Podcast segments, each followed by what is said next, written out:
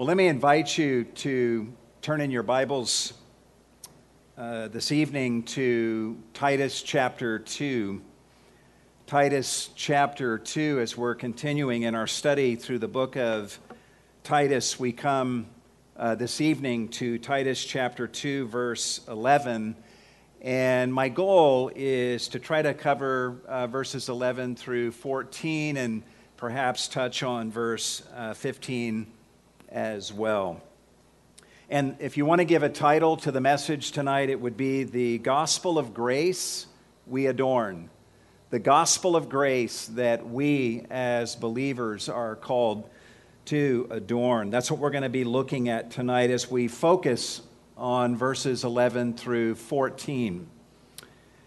In his book entitled Ordinary, Michael Horton begins with these words, and these are seriously the very first words of the first chapter of his book entitled Ordinary. I quote radical, epic, revolutionary, transformative, impactful, life changing, ultimate, extreme, awesome, emergent, alternative, innovative, on the edge the next big thing explosive breakthrough. He then says, You can probably add to the list of modifiers that have become a part of the ordinary conversations in society and in today's church. Most of us have heard expressions like these so often that they have become background noise. And as a result, he goes on to say this the word ordinary has to be one of the loneliest words in our vocabulary today. After all, who wants a bumper sticker that announces to the neighborhood, my child is an ordinary student at Bubbling Brook Elementary? Who wants to be that ordinary person who lives in an ordinary town, is a member of an ordinary church, and has ordinary friends? And works an ordinary job.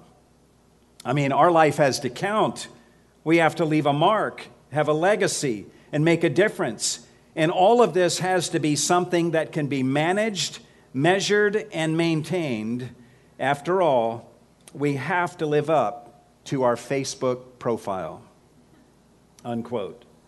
And in the process of pursuing this kind of epic life, Michael Horton says, and I quote, it is all too easy to turn other people in our lives into a supporting cast for our life movie, with us as the hero of the story. This tendency that Horton speaks about is in me, it is in all of us. And given that tendency, imagine that you are an older man or an older woman or a younger woman or a younger man, and you're wanting to make a radical difference for Christ in this world, and you want to do some radical thing that is going to adorn the gospel before the eyes of a watching world, and you're excited that Paul is about to tell you how to do that in Titus chapter 2. And then imagine hearing these words from Paul to Titus, beginning in verse 2 of Titus 2. If you have your Bibles, read along as I read.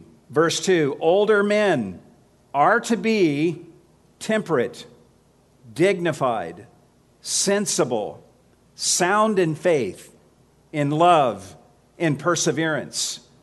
Older women, likewise are to be reverent in their behavior, not malicious gossips, nor enslaved to much wine, teaching what is good, so that they may encourage the young women to love their husbands, to love their children, to be sensible, pure, workers at home, kind, being subject to their own husbands, so that the word of God will not be dishonored. Likewise, urge the young men to be sensible, In all things, show yourself to be an example of good deeds, with purity and doctrine, dignified, sound in speech, which is beyond reproach, so that the opponent will be put to shame, having nothing bad to say about us. Urge bondslaves to be subject to their own masters in everything, to be well pleasing, not argumentative, not pilfering, but showing all good faith, so that they will adorn the doctrine of God our Savior in every respect. Commentators point out that this final so that statement of Paul in verse 10 applies not only to the bond slaves, but it expresses the motive and the outcome of all the behaviors that he has been giving in these preceding verses. Every Christian of every demographic living the way that Paul identifies in this chapter will adorn the doctrine of God or the gospel in every respect. But one of the things you notice right away when reading Titus chapter 2 verse 2 through 10 is how mundane these instructions are. Perhaps you would expect Paul to give you something more radical and world altering to do. And you're disappointed as a woman that Paul simply tells you, as a woman, to do things like submit to your husband and love your children. Or that God tells you as a young man to be an example of good deeds and to be above reproach. But if you're disappointed in these instructions because you're wanting something more epic to do, it is only because you fail to realize how epic and powerful these seemingly mundane behaviors really are. You are also probably failing to appreciate the role that these behaviors are supposed to play in relation to the gospel. When you read this whole chapter, including verses 11 through 14 that we'll look at tonight, what you learn, guys, is that Jesus Christ has already done the extraordinary thing. He is the hero of history and the hero of our life story, and he has already done the powerful and the world altering thing. And our job, according to verse 10, is not to photobomb Jesus and try to become the main attraction. Our task is simply to declare what he has done and to adorn the gospel message about him so that others will be drawn to look not at us, but at him. So if you learn anything from Titus 2, learn this. We, I mean, you and I, we are not the gospel. Our behaviors are not the gospel. At most, our godly behaviors are merely adornment for the gospel, adornment designed to draw people's eyes to the real good news of what God has done for the world through Christ in giving us this role of adorning the gospel in this chapter, Paul, in one sense, is putting us in our place. He's humbling us, but he's also taking a huge amount of pressure off of us. We don't have to be the hero, guys. Christ is already the hero. And all we have to do is adorn the message about him and what he has done. And Paul identifies in chapter 2, verses 2 through 10 the kind of behaviors that adorn the gospel of Jesus Christ in this way. And then notice the grammatical connection of verses 11 through 14 to what precedes. Paul has given us instructions regarding how to live in verses 2 through 10, culminating in the goal of adorning the doctrine of God, our Savior, in every respect. And then he says at the beginning of verse 11, for. And what follows that for in verse 11 is an unfolding of the doctrine of God our Savior. It's the fountain from which our behaviors flow. This is the gospel that we are to adorn. And here it is in all of its beauty. Let me read to you verses 11 through 14. Paul says, For the grace of God has appeared, bringing salvation to all men, instructing us to deny ungodliness and worldly desires, and to live sensibly, righteously, and godly in the present age, looking for the blessed hope and the appearing of the glory of our great God and Savior, Christ Jesus, who gave himself for us to redeem us from every lawless deed and to purify for himself a people for his own possession, zealous for good deeds. These things speak and exhort and reprove with all authority. Let no one disregard you. Paul says to Titus and to all of us. With the time we have tonight, I want us to look at four truths related to the gospel of grace that we are called to adorn. Four truths related to this gospel of grace that we are called to adorn.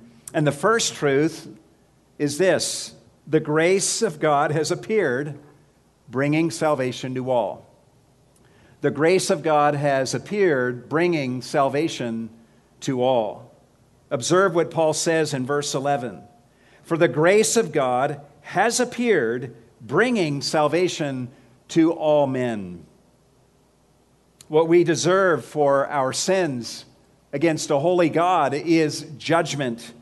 But when Christ came into the world, the grace of God appeared. The word grace speaks of God's unmerited favor, the kindness that God shows to people who otherwise deserve his wrath. This grace of God, Paul says, has appeared. And when he makes this announcement, he's speaking of everything entailed in Christ's first advent, from the birth of Christ all the way to his ascension which includes the life that Jesus lived, the truths that he taught, and the deeds that he performed, and the death that he died, his resurrection from the dead, and his post resurrection appearances, all the way up to his ascension. Paul lumps all of these things together and says, The grace of God has appeared. The Greek word translated appeared is the word we get our English word epiphany from. And Paul is saying that the appearing of Christ at his first coming represents the greatest epiphany of God's grace that the world has ever known. And when this grace appeared, Paul says, it appeared bringing salvation to all men. There are people nowadays who say that we don't need help from above, that we don't need salvation from above. This kind of thinking is very common. Chris Cuomo of CNN was recently talking about what we all can do to make the United States a better country. And he said these words, and I quote If you believe in one another, and if you do the right thing for yourself and your community, things will get better in this country. You don't need help from above, it's within us. Unquote. Guys, it's this very arrogance that we need salvation from. The Bible teaches us that we need major help from above. We need salvation from the guilt of our sins. We need salvation from the eternal judgment of God that we deserve for our sins. And we need deliverance from the power of sinful lusts that wage war against our soul. And if the grace of God does not in human history appear in the person of Jesus Christ in the way that it did, then there is no salvation for us from these things. But as Paul tells us here in this passage the grace of God has appeared, bringing salvation to all men, which means that all men need it. None of us could save ourselves. All have sinned and fall short of the glory of God, the Bible says. All have turned aside, Paul says in the book of Romans, and we were totally helpless to remedy our lost condition. And this was true for every one of us and every human being that has ever lived, which is why it is good news for us that the grace of God has appeared, bringing salvation to all men, to all, not just to some who were more deserving, but all. Salvation clearly is not something that any of us could accomplish on our own. It is something that must be brought down to us from above. And when Paul tells us here that the grace of God brings salvation to all men or to all people, he means a couple of things. First of all, he's saying that the legitimate offer of salvation comes to the door of every person's life as a result of the work of Christ in his first coming. Because of what Christ has accomplished at the cross, a genuine offer of salvation is brought to the threshold of every person's life, and it's there for the taking because of what Christ has done for each person to either accept or refuse. And for some of you, salvation is at the doorstep of your life right now, tonight, for you to accept or refuse. You can accept it and be saved forever, or you can reject it. And I must warn you that if you live your life rejecting this salvation through the Lord Jesus Christ, you will one day find yourself under the eternal wrath of Almighty God, and you will bemoan the fact that there was once a time earlier in your life when salvation had come to your door and you never answered the door. It was there for the taking, but in your pride, you refused it. And I plead with you, please don't let that be you. Don't let this moment pass you by. Believe in Christ and let God usher salvation into your life through Jesus Christ. But in saying here that the grace of God brings salvation to all men, Paul is not just saying that the offer of salvation comes to all men. He's saying also that the grace of God that has appeared in the person and the work of Christ in his first coming is actually and truly saving all kinds of people from every tribe and tongue and nation, the young and the old, the rich and the poor, male and female, the free and the slave, Jew and Gentile. God is saving through his grace people from all of these categories, all kinds of people. Paul has just told slaves in the preceding verses to submit to their masters in order to adorn the gospel. And then he immediately comes into verse 11 and declares that the grace of God has appeared, bringing salvation to all men. Why does he do that? Paul wants the Christian slave to realize that salvation may come to his master and to his master's household. The slave should not write off his master as someone whom God would never save. The slave should realize that it might actually be through his ministry as a slave, his ministry to his master, that God might draw his master to a saving knowledge of Christ. And you should not write off anyone in your life either, but seek to adorn the gospel in your relationship with every person After all, the very man who is writing these words in our text was once known as Saul of Tarsus, who was enemy number one of the church. No one thought that God would or could save him. In fact, after Paul was saved, none of the Christians even wanted to associate with him because they couldn't believe that he was really a Christian.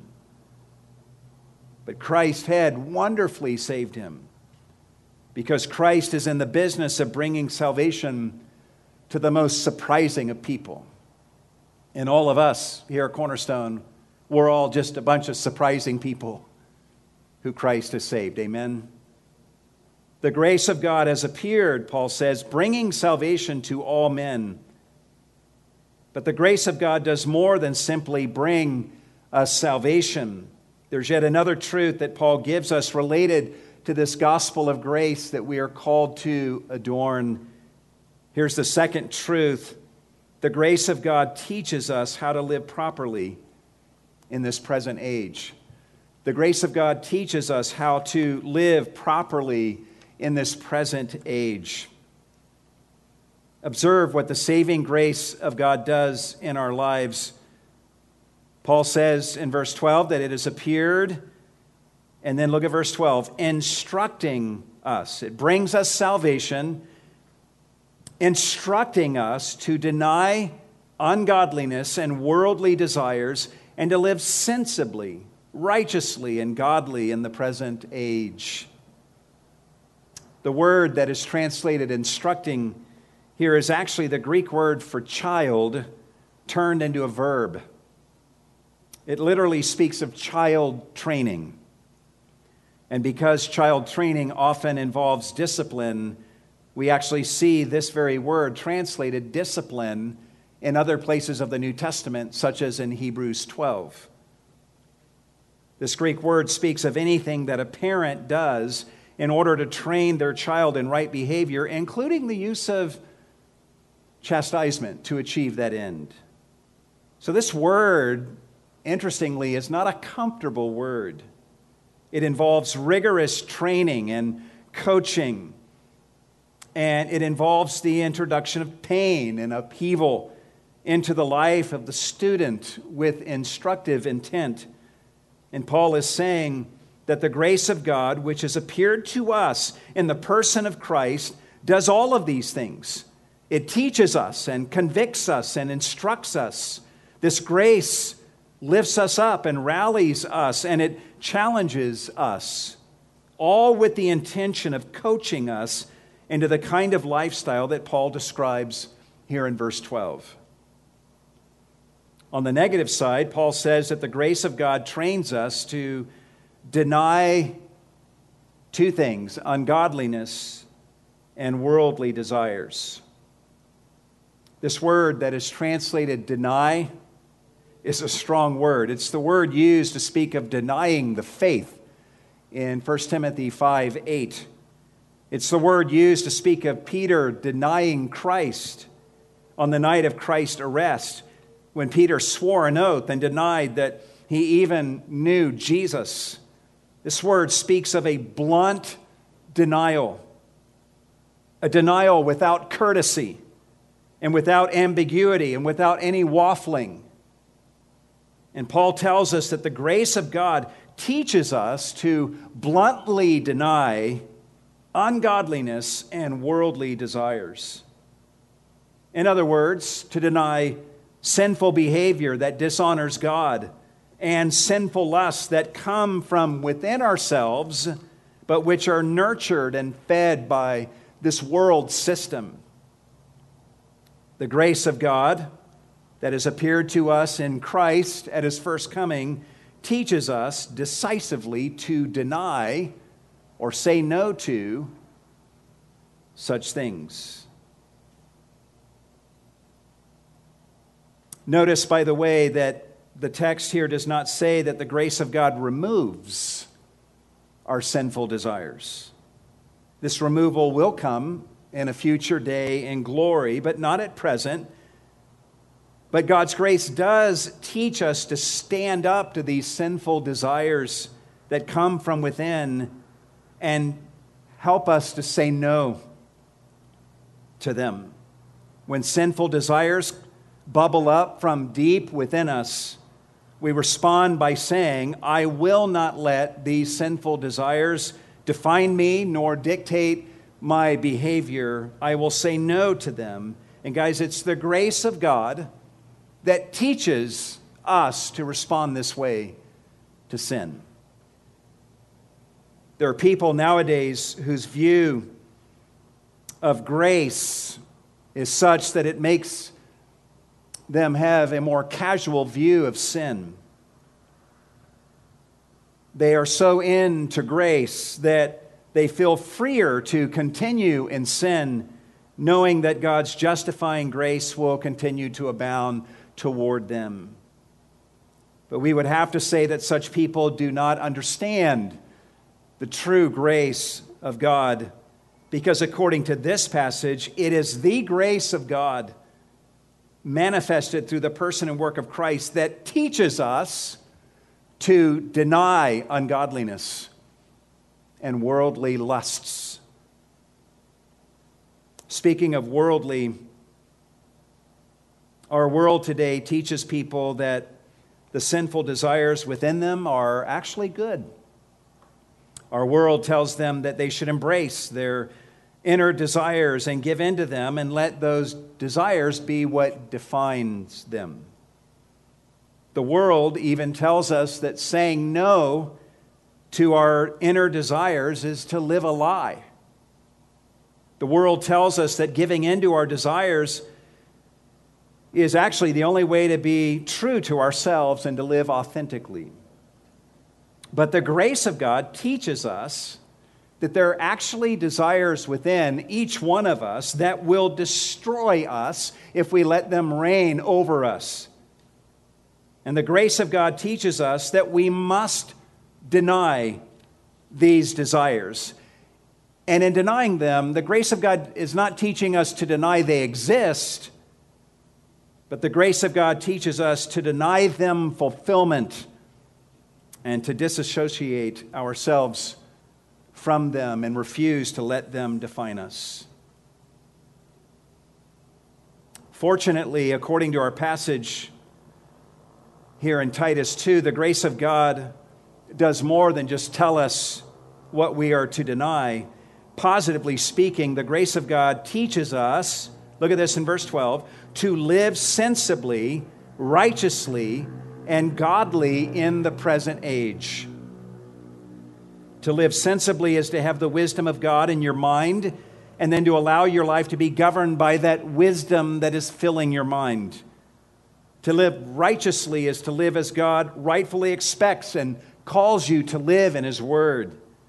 To live godly is to live in a way that reflects a fear of God and a sober consciousness of Him and His greatness and his perfections and his holiness at all times. What we have here in this passage is a threefold description of how the Christian life should be lived it's lived sensibly, righteously, and godly. And Paul is saying that the grace of God tutors us in how to live this way in this present age. And it is only the grace of God that can produce this kind of godly living in us.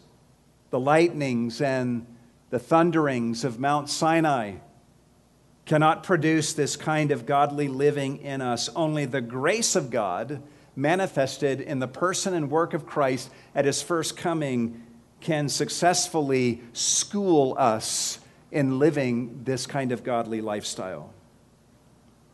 So, if you want to benefit from this instruction as a Christian in the school of grace, obviously believe in Christ and then keep the grace of God before you at all times. Preach the gospel to yourself every day. Learn to reason from the gospel to every area of your life. And let the grace of God daily instruct you in how to say no to sin and yes to godly living. So that you can live sensibly and righteously and godly. Look at what he says in the present age. Which means, guys, here's the good news we don't have to sit around and wait for heaven to be godly. We can let the grace of God teach us even now to be godly in, of all places, inside of this present evil age. God's grace, manifested through Christ in his first coming, is powerful enough to help you and me to be godly even in this present age. This present age is full of evil that surrounds us in every direction that we look. The whole world is going one way, giving into their ungodliness and worldly lust. But the grace of God teaches us to stand up to the enticements of the world and to move in the opposite direction and to walk a different path. But the gospel doesn't merely teach us how to live in a godly way in the present age, it also teaches us to train our eye on the future, the future appearing of Christ. This brings us to the third truth that Paul gives to us that is related to this gospel of grace that we're called to adorn with our lives. Number three, the grace of God teaches us to look for the coming appearing of Christ. The grace of God teaches us to look for the coming appearing of Christ. So, the grace of God teaches us to live sensibly, righteously, godly in this present age, verse 12. And it also teaches us to live our lives, look at verse 13, looking for the blessed hope and the appearing of the glory of our great God and Savior, Christ Jesus. And so we very much live fully engaged in the present, as we have seen, but at the same time, we as Christians have our eyes trained on the future. The word that is translated looking here means to look forward to something with a heart of eager welcome. It's the way a groom looks for his bride who is about to turn a corner and come into view as she walks down the aisle toward him at their wedding.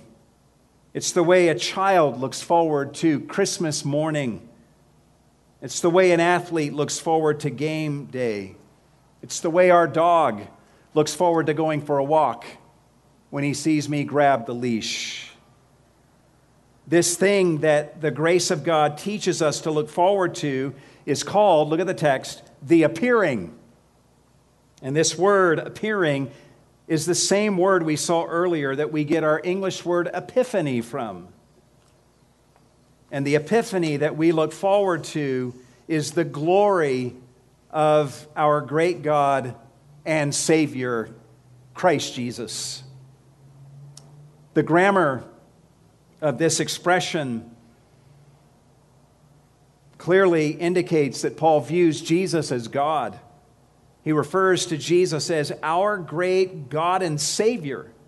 And the way he words this expression makes for one of the strongest and clearest statements regarding the deity of Jesus Christ anywhere in the scripture. Paul also refers to Jesus as Christ, which is the Greek word for Messiah. So, based on Paul's wording here, Jesus is our God, our Savior, and our Messiah. He's our everything. And he will one day come in great glory. And we look forward to that day.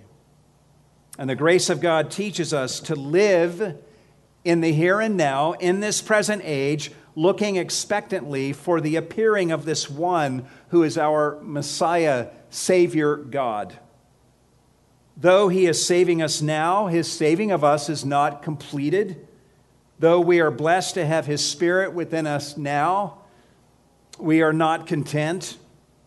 Having the first fruits of the Spirit, we groan within ourselves, looking forward to the day when Jesus raptures the church and glorifies all those who have believed in him, and then returns to the earth at the end of the tribulation period to establish his righteous reign upon the earth.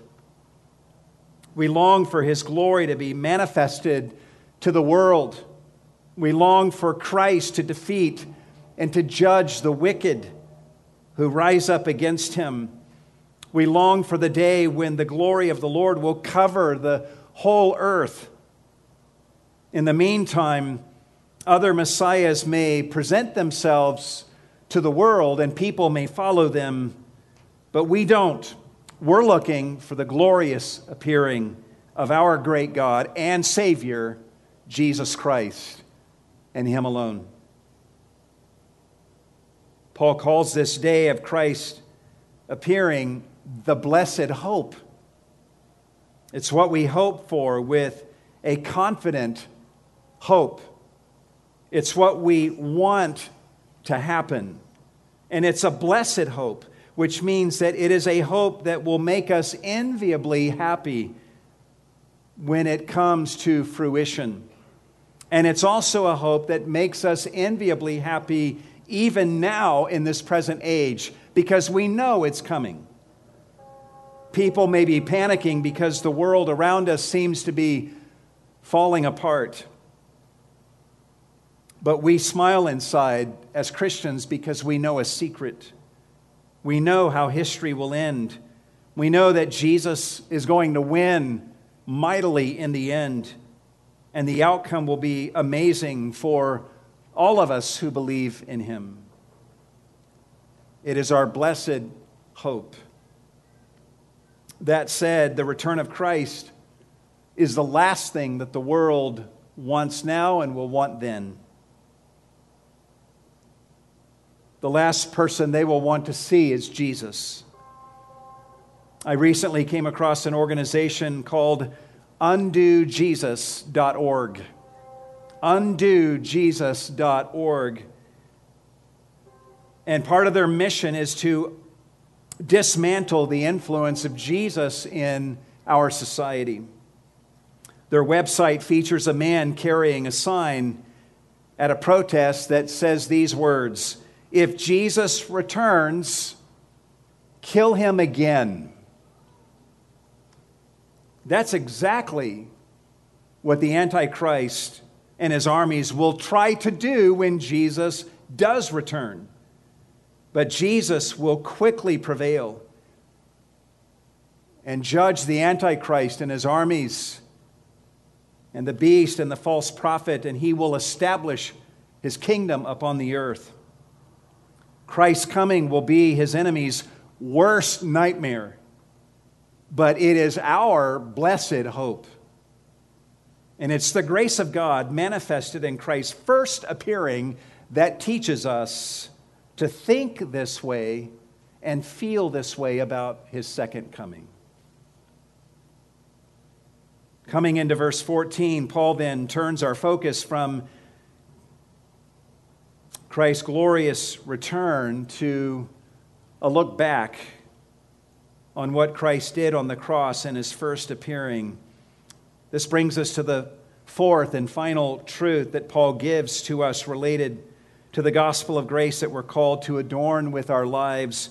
Number four, the grace of God teaches us Christ's purposes in dying for us. The grace of God teaches us Christ's purposes in dying for us. Observe how Paul describes what Christ did and his purpose in doing so. Speaking of Christ, he says in verse 14, who gave himself for us to redeem us from every lawless deed and to purify for himself a people for his own possession, zealous for good deeds.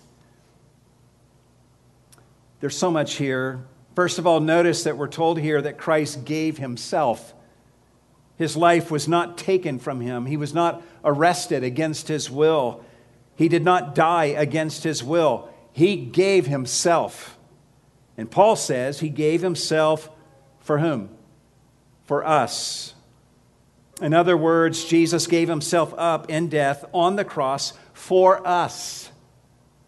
He did not have to die for himself because he never sinned. He gave himself up for us. No one has ever loved us like this. And he gave himself up in this way Paul says, in order to redeem us. In other words, to deliver us through the paying of a price. He gave himself for us to redeem us through the paying of a price, and that price was his life. Bishop John Shelby Spong is a man who claims to be a Christian and a pastor, but he denies the miracles of the Bible.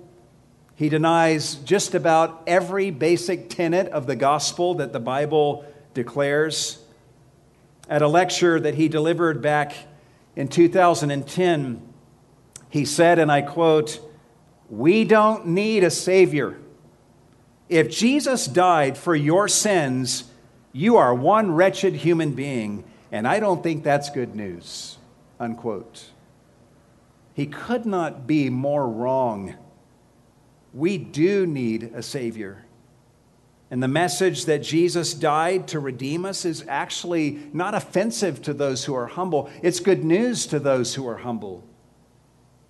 And this is undeniably what is being taught in passages like Titus chapter 2 verse 14. Paul specifically says here that Jesus died to deliver us from every lawless deed, every one of them. In other words, he gave himself up in death to deliver us from the guilt of every prior lawless deed that we have ever done, and also to deliver us from the lawless deeds, many of which we will never now commit because Christ has freed us and redeemed us. This means that if we believe in Christ, whenever our conscience condemns us for past sins, we can look to the cross and remind ourselves that Christ died to redeem us from the guilt of those past lawless deeds. But it also means that when we're tempted to engage in a lawless deed, we can, in that moment, look to the cross and remind ourselves that Jesus died to liberate us from the power of that lawless deed. Which means that we don't have to commit such sins anymore because Christ gave himself to free us from sin's power.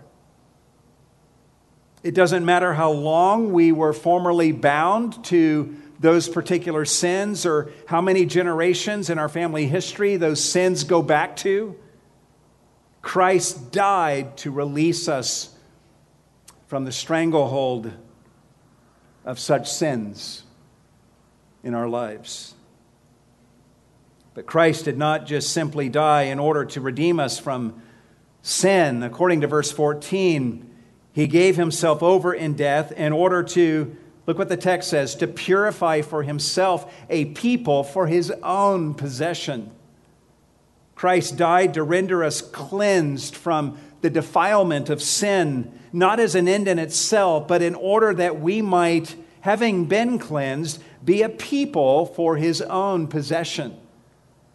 He cleansed us so that he could bring us into relationship with himself so that we as a people might enjoy close relationship with him and so that he might enjoy close relationship with us. Christ died to bring us into the enjoyment of an eternal love relationship with him as his own unique and specially chosen people. And notice what the text says here. I love this. Christ died to purify for himself a people not to purify for himself many peoples, but a people. Not many peoples, but one people. Just as the Israelites were a people, so we are saved by Christ to be a single people who now enjoy oneness with each other in Christ as the single people of God. I think about what Corey shared earlier in their greeting. The church that they're a part of in Iraq has 14 nationalities represented in that one church, and yet they are one. They're not 14, they're one in Christ, united through the shed blood of Jesus. And this is such an important truth for us to keep in mind in these days of division that rumble through our society. Even here at Cornerstone, some of us are Asian and some are black and some are Hispanic and some of us are Caucasian. Some of us have histories that would tend to make us divided from others whose skin color is different. But there is one thing about each of us as believers in Jesus that transcends all of those distinctions, and that is Jesus, Jesus Christ, and the knowledge that he died to purify for himself a single people for his own possession. And that's what unites us and makes us one. Amen? About a month ago, I was at AutoZone and I was wearing a t shirt that said, No Jesus, no peace. N O, no Jesus, no peace. And it also said, No Jesus, K N O W, no peace. And when I was at the checkout counter buying my items, an African American man who was about 15 feet away from me yelled out and said, Hey, you. And I turned and looked at him, and he was looking at my shirt, and he said, I love your shirt. And I said, Thank you. And he pointed to the message on my shirt, and in a really loud voice, loud enough for just about everyone in the store to hear, he said, That's what we need right now. We need Jesus, not all of this other nonsense, he said as he waved his hands. We need Jesus, he said, and preached a little sermon there for the benefit of all of us who could hear him. I had never met this man before in my life, but in that moment, standing 15 away from each other in an auto parts store, our hearts were united in total agreement about Jesus. With all the division that was plaguing our society at that time, some people might have thought that he and I would be divided by color, but we weren't divided at all. We were united in Jesus because Jesus died to purify for himself a people, a single people for his own possession. According to Titus 2:14, Christ died to redeem us from every lawless deed. He died to purify for himself a people for his own possession, and he died to purify for himself a people, look at the text, who are zealous for good deeds. This zeal is born out of a love for Christ that is nourished by his love for us. This zeal is birthed out of the joy of being redeemed and cleansed by Christ through his shed blood at the cross. This zeal for good deeds is nourished in the context of being Christ's own prized possession, loved and cared for by him. This zeal for good deeds that we as believers have is nourished by a sense that we finally belong somewhere in this world, and that is with Him among the special people who are His. These expressions of the grace of God toward us through Christ do not make us complacent, but actually leave us with a burning zeal to do good to others as Christ has done to us. We don't just do good deeds because we have to or begrudgingly, we do good deeds with zeal. We do them eagerly because Christ gave himself up for us to redeem us from sin and to make us a special people for his own possession. And then these deeds that we do with eagerness, guys, then serve as adornment for the gospel that we believe and declare to other people. In other words, the good deeds that we do that adorn the gospel are deeds, guys, that are birthed from the gospel in the first place. Jesus Christ through the instrumentality of the gospel, produces in us the very deeds that then serve as adornment for the gospel that we are called to adorn the gospel with in verse 10. Think about what adorning oneself usually entails. A person might want to look attractive, so they go to a store and purchase cosmetics and then come home and apply those cosmetics to their face in order to look more attractive. They might go to a store and buy some jewels and then adorn themselves with those jewels. They might go to a store and purchase some nice clothes and then put those clothes on and adorn their body in a way that makes them look more attractive. But the gospel of Jesus Christ is not like this. Jesus Christ doesn't have to go get the adornment to adorn his gospel with. He produces his own adornment. The gospel of Jesus Christ produces its own adornment, producing its own jewels in the lives of the saints. And the very jewels that the gospel produces then serve as adornment, which then begins to show the world what a beautiful and powerful thing the gospel of Jesus Christ really is. And we all get to participate in that, doing good deeds produced by the gospel that adorn the gospel. Paul wants Titus to declare this to the people of God. Notice how he ends the chapter. These things speak and exhort and reprove with all authority. Let no one disregard you, he says. And these things Paul is referring to are the gospel truths that he's just declared and it also includes the instructions for everyone in the church as to how they are to live their lives and to adorn this gospel. Titus is to speak everything that Paul has said in chapter 2 and to do any exhorting and reproving necessary with the full authority of Christ behind him. And he is to let no one disregard him as he declares the gospel and the lifestyle that is to adorn it as we close this evening, let me take just a few minutes to ponder three things with you.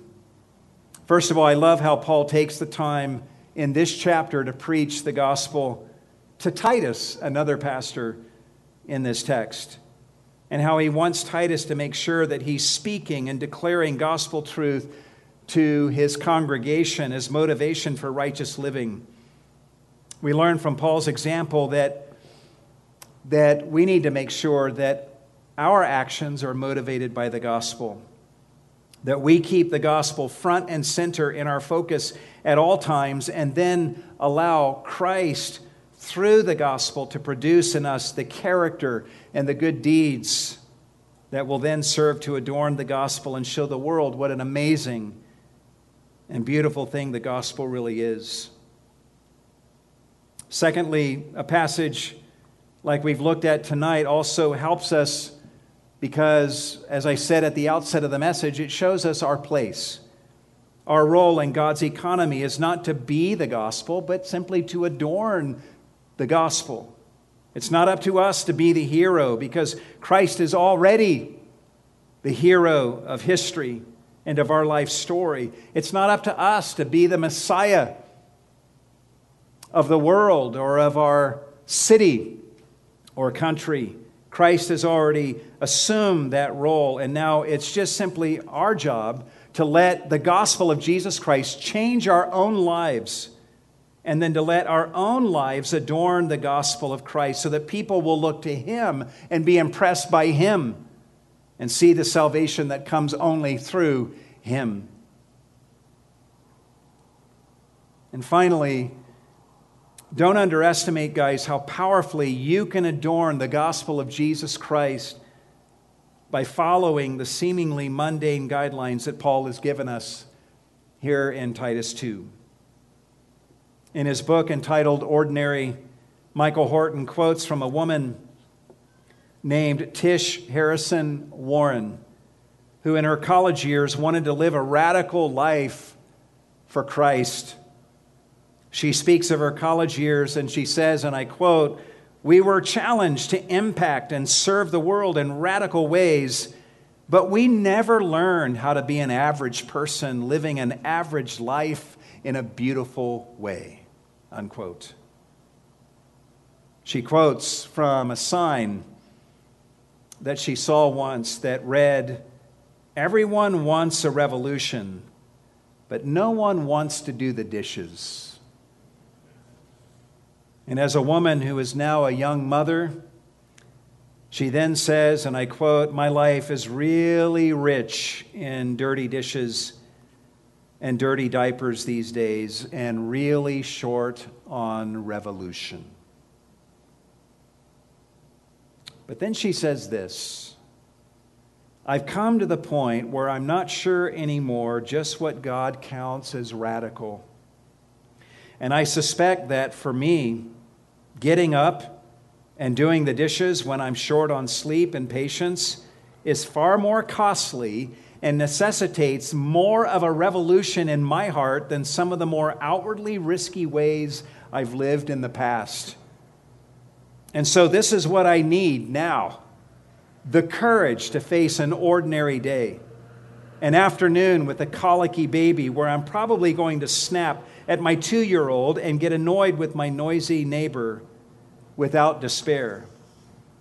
I need the bravery it takes to believe that a small life is still a meaningful life I need the grace to know that even when I've done nothing that is powerful or bold or even interesting, that the Lord notices me and is fond of me, and that that is enough.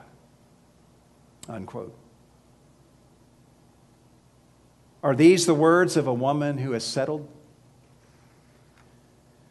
Or are these the words of a woman who is entering into the real mystery of godliness? If you think what this young mother is saying is a cop out, let me close by reading from another woman. This one is overseas doing missionary work. Steve and Lisa Reisman are missionaries that we as a church support who have crossed the seas and gone to Togo, West Africa, to do great things for Christ there.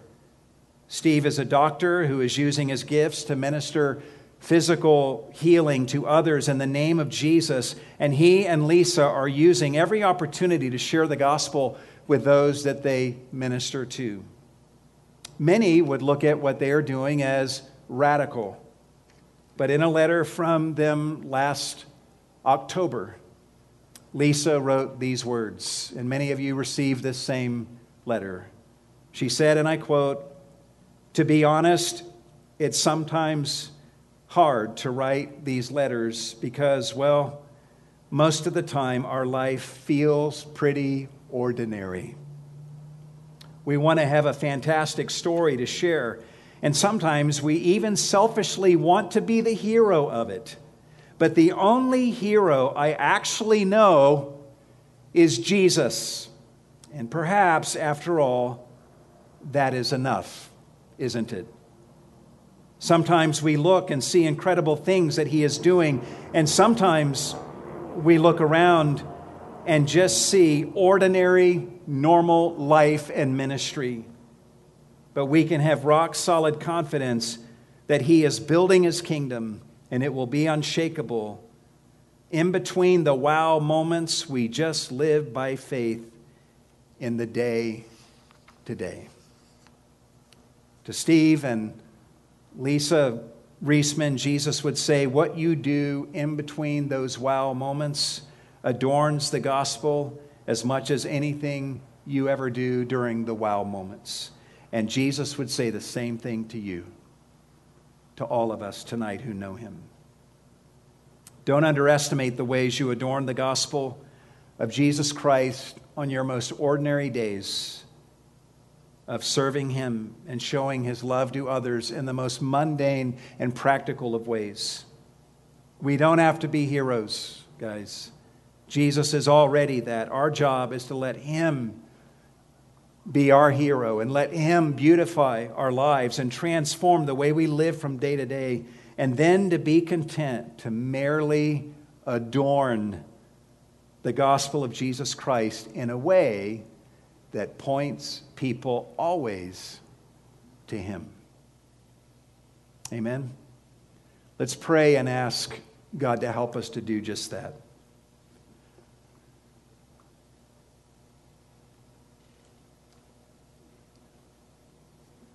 Lord God, we thank you for this precious gospel of salvation through Jesus Christ. I pray that if there's any here tonight who